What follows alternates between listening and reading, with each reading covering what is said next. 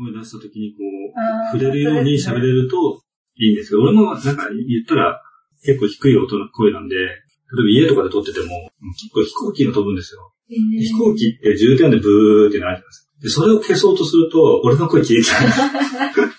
部分的に消えるから喋ってるとこが急になくなったりとかするんで、ね、やりづらいんですよ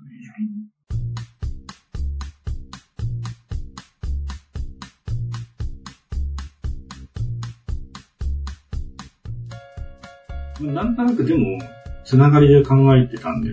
どれ来ても大丈夫です。なんか気になるワードありますか？好きな人間。好きな人間。なんだった？いやなんか好きな人間のタイプってありますよねっていう話をしようかなと思ってて。で俺が好きな人間のタイプってどういうタイプかわかりますかっていう。当ててってそうですね。大体、あの、結構いろんな人を採用したりとかする立場じゃないですか。そうです。で、ここ1年で結構いろんな人と多分出会ったと思うんですけど、だから俺の立場で採用したりとか、この人はあまり認めてない、認めてるとかって多分あると思うんですけど、なんとなくわかると思うんですけど、はい、俺が好きな人間のタイプってわかるものなのかなと思ったえー、好きな女性のタイプとかじゃないですか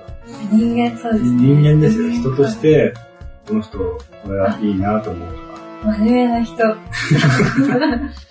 それはですね、その真面目な人に関して言うと、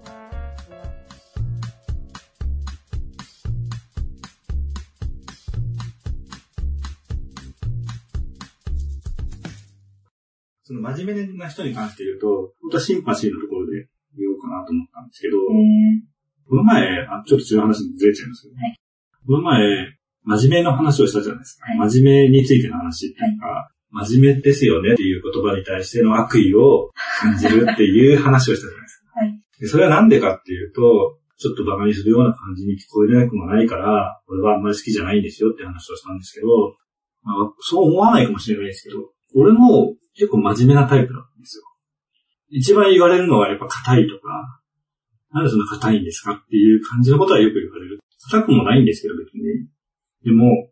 ちゃんとしたいなって思うところはちゃんとしようとするところがあって、その、ちゃんとしてるのに、なんか硬いって言われると、なんかこれがダメなのかなって思いますよね。それがすごい嫌で、ずっとそういうことを考えてて、言ったらいろんなことに許容したりとか、いろんな人を認めたり、許せないと思うことをなるべく許していこうとか、いうふうに考えるようになったのも、結局その、ここで言うと、みたいなタイプがあります。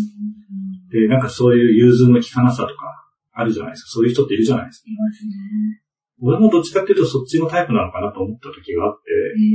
結局長く生きてるからこういう人間になってるけど、若い時はやっぱり許せないこととかすぐ怒ったりとかしてるんですよ。その真面目じゃないことに対しての怒りとか、ムカつきっていうのも変ですけど、人を馬鹿にするのが嫌だっていうのはそこから来てるんですけど、それってどういうことかっていうと、言ったら、自分がずっとそういうの嫌だったので、うん、なんかね、真面目っていう褒めてるように聞こえるのに、すごい馬鹿にしてるように取られるっていうのは、俺がそういうふうに取っちゃってたっていうのがあるんですよ。だから全然言ったらみんな真面目ですよねっていうことに対して、みんなが本当に嫌だなとは思ってなかったかもしれないんですけど、単純に俺が嫌だなと思っただけなんですよね。で何がシンパシーなのかわかんないですけど、真面目にやってて、その後に高井さんが考えすぎみたいな話をしてたじゃないですか。考えすぎって言われるっていう話。それに対しての俺の意見っていうのは、結局、俺に対して俺が思ってることを ただ言ってるだけで、正直、その高井さんをフォローする意味で言ってないんですよ。意味わかります？考えすぎに対してじゃなくて。いや、考えすぎって言われることに対して、はいそんなこと、そんなの別に、なんて言って忘れちゃいましたけど、あの別に考えないよりいいんじゃないですかとか、うん、そういうのも自分を保つために考えたこと、だから自分をこう否定してったらダメだじゃないですか、ね、自分を肯定するにはどうしたらいいのかなっていうのを常に考えてて生まれた言葉なので、言ったら、同じだと思うから言えるんですよねっていう。な、な、よくないな、よくないね。少しわかりました。うんだから正直みんなのことをフォローしてる時っていうのは、基本的に自分自身とのシンパシーを感じてて、確かに。みんなが共感してくれるっていうのは、多分同じような考え方なのかなとか、逆に同じように感じてるからこそ、俺がこう、ここまで生きてきて、考えついた答えを言ってあげることで気持ちが落ち着くようなことがあるんだったらなるべく言ってあげようっていうのがあって結構言うんですよ。あ考えすぎるというか。うん。なんか思い詰めて自分がダメだとか、いろいろ考えるんですけど、言ったら俺がそういうタイプだし、本当に自分がダメなん、ダメだと思ってないと、どっちかというと大丈夫だと思ってるけど、やっぱり生きていくと、ダメだなとか、くじける場面ってどうしても出てくるんですよ。それをどうやって乗り越えていくかっていうので、いろいろ考えて、考えて出した答えっていうのを伝えていけば、みんなも乗り越えられるんじゃないかなと思って言うんですよね。なるこういう話でいいんですか？ほど。いや、いい、いいです。高井さんはでもそういう話をししたいのかなと思ったんですよね。なんとなく。私もすごい自分がダメだなって思う時が、新井さんがさっき言ったみたいにあるので、その時に、なんか本読むんですけど、その本の言葉に元気づけられたりしてます。ああ、本って何読むんですか？えっと、ビジネス本じゃないですか？ビジネスを結構役に立つんです。あまあわかりますけど。俺一時期すごい読んでた時ありました。これあんまダメなんですよ。あのよく言うんですけど、自己啓発本って結構あるじゃないですか。はい。自己啓発本ってどういう意味なのかちょっとわかんないんですけど、まあ成功例とかを出したりとか、まあ言ったら自分をこう奮い立たせるためのうん。本っていう意味なのかわかんないんですけど、全然ダメなんです。響かないんですよ。へっていうのも、読んでて、何って思っちゃいますね。言われなくても分かってるよ。そうなんですよ。そそれをやるためにはどうしたらいいのかとか、そのノウハウじゃないんですよね、結構自己啓発の。こういう考え方をしましょうとか。でもそういう考え方っていうか、ものすごく考えちゃうタイプの人間だから、そういう考え方をしてるんだけど、なんか、そんな脳天気に考えられるんだったら考え込まないんで、うんいや、本当に考えなくていいんだよって言われても、それができないから考えちゃうんじゃないですか、みんな。だから、あんまり救いにならないんですよね、俺は。そうなんですね。あのー、一時期やっぱり心理学の本がすごい好きで読んでたことがあるんですよ。というのも別にその学術書とかじゃなくて、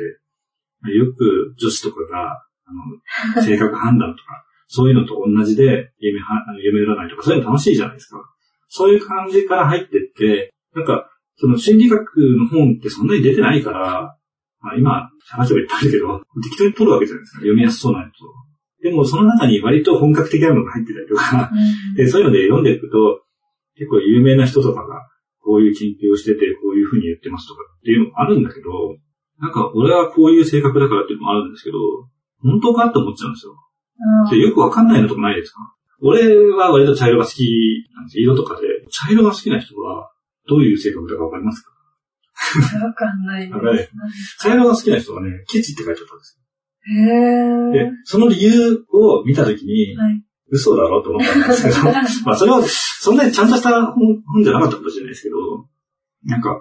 茶色はお金の色だから、茶色が好きな人はお金が好きとか、で。あの、まあ、変な話、ペンの色だから、そういう体から外に出すものだから、そういうものが好きなもの、人っていうのはケチな人が多いとかっていう、そういうなんかよくわかんない理由だったんですよ。これはねえだろうと思って、まあ、それは、あの、適当な本だったのかもしれないから、いやいや、そんな研究はないですよっていう人いるかもしれないんですけど、でもそういうのもいくつか混ざってて、鵜呑みにしたらダメだなと思ったんですよ。はい自分で見てて違うなと思うものもあるし、言ったら、その心のことってわからないし、その研究してる人がすごいちゃんとしててすげえ研究してていろんな人を見てて、こうだって言うわけだけど、言ったら医学とかもそうなんですけど、1000人、1万人その同じようなことを言ってたとしても、一人違う可能性もあるんですよ。うんだから、そこに書いてあること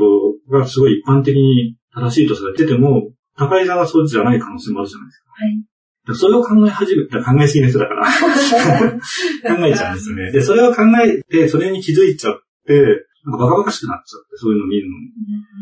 どっちかっていうと、自分でこう考えた方がいいのかな。って、自分で見て、あった人とかが実際に、いろんなタイプもいると思うから、そういう細かいところを拾っていった方が、自分にとってはプラスになるんじゃないかなとか、コミュニケーションがあんまり得意じゃなかったんで、うん。子供の頃結構嫌われ者っていうか、そうなんですか？嫌われ者だと思ってたのか、嫌い者だったのかわかんないですけど、割と目立つ方だったんで、嫌われることもあるんですよ。なので、やっぱり、いろんな人をこう、理解しなきゃいけないなと思っちゃうんですよ。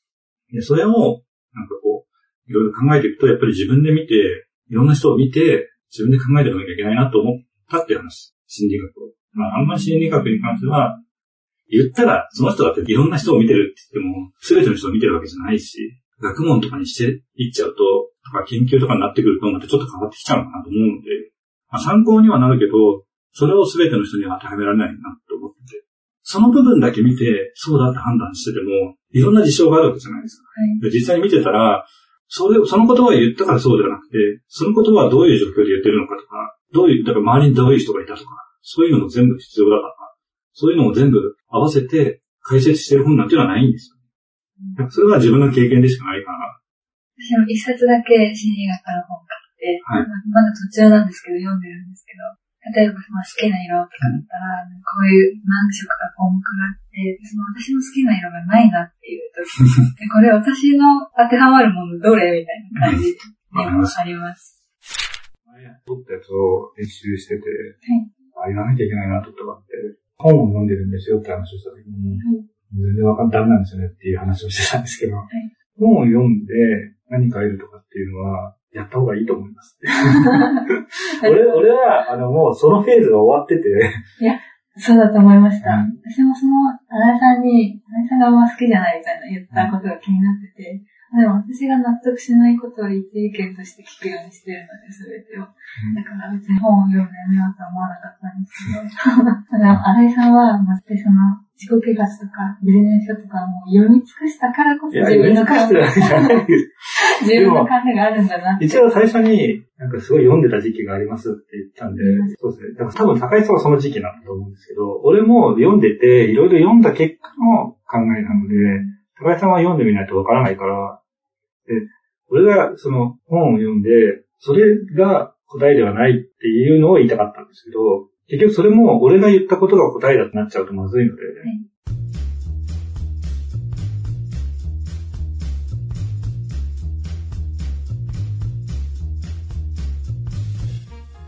俺が言ってることも含めて、今はこう、インプットの時期だと思うので、いっぱいいろいろ吸収して、その中からこう、最終的に、また俺がこう、高井さんに話すみたいな感じで、他の人にこう、出していくことがあると思う。その出し方がどうなのかっていうので、多分その人の人間性っていうのが問われると思うので。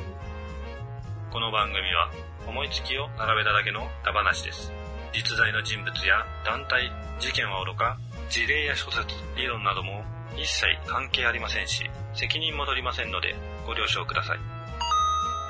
この番組は、夕闇動画最後までお聴きくださいましてありがとうございます。番組へのメッセージは、ハッシュタグ、はじゃらこをゆうやみ堂でつぶやくか、gmail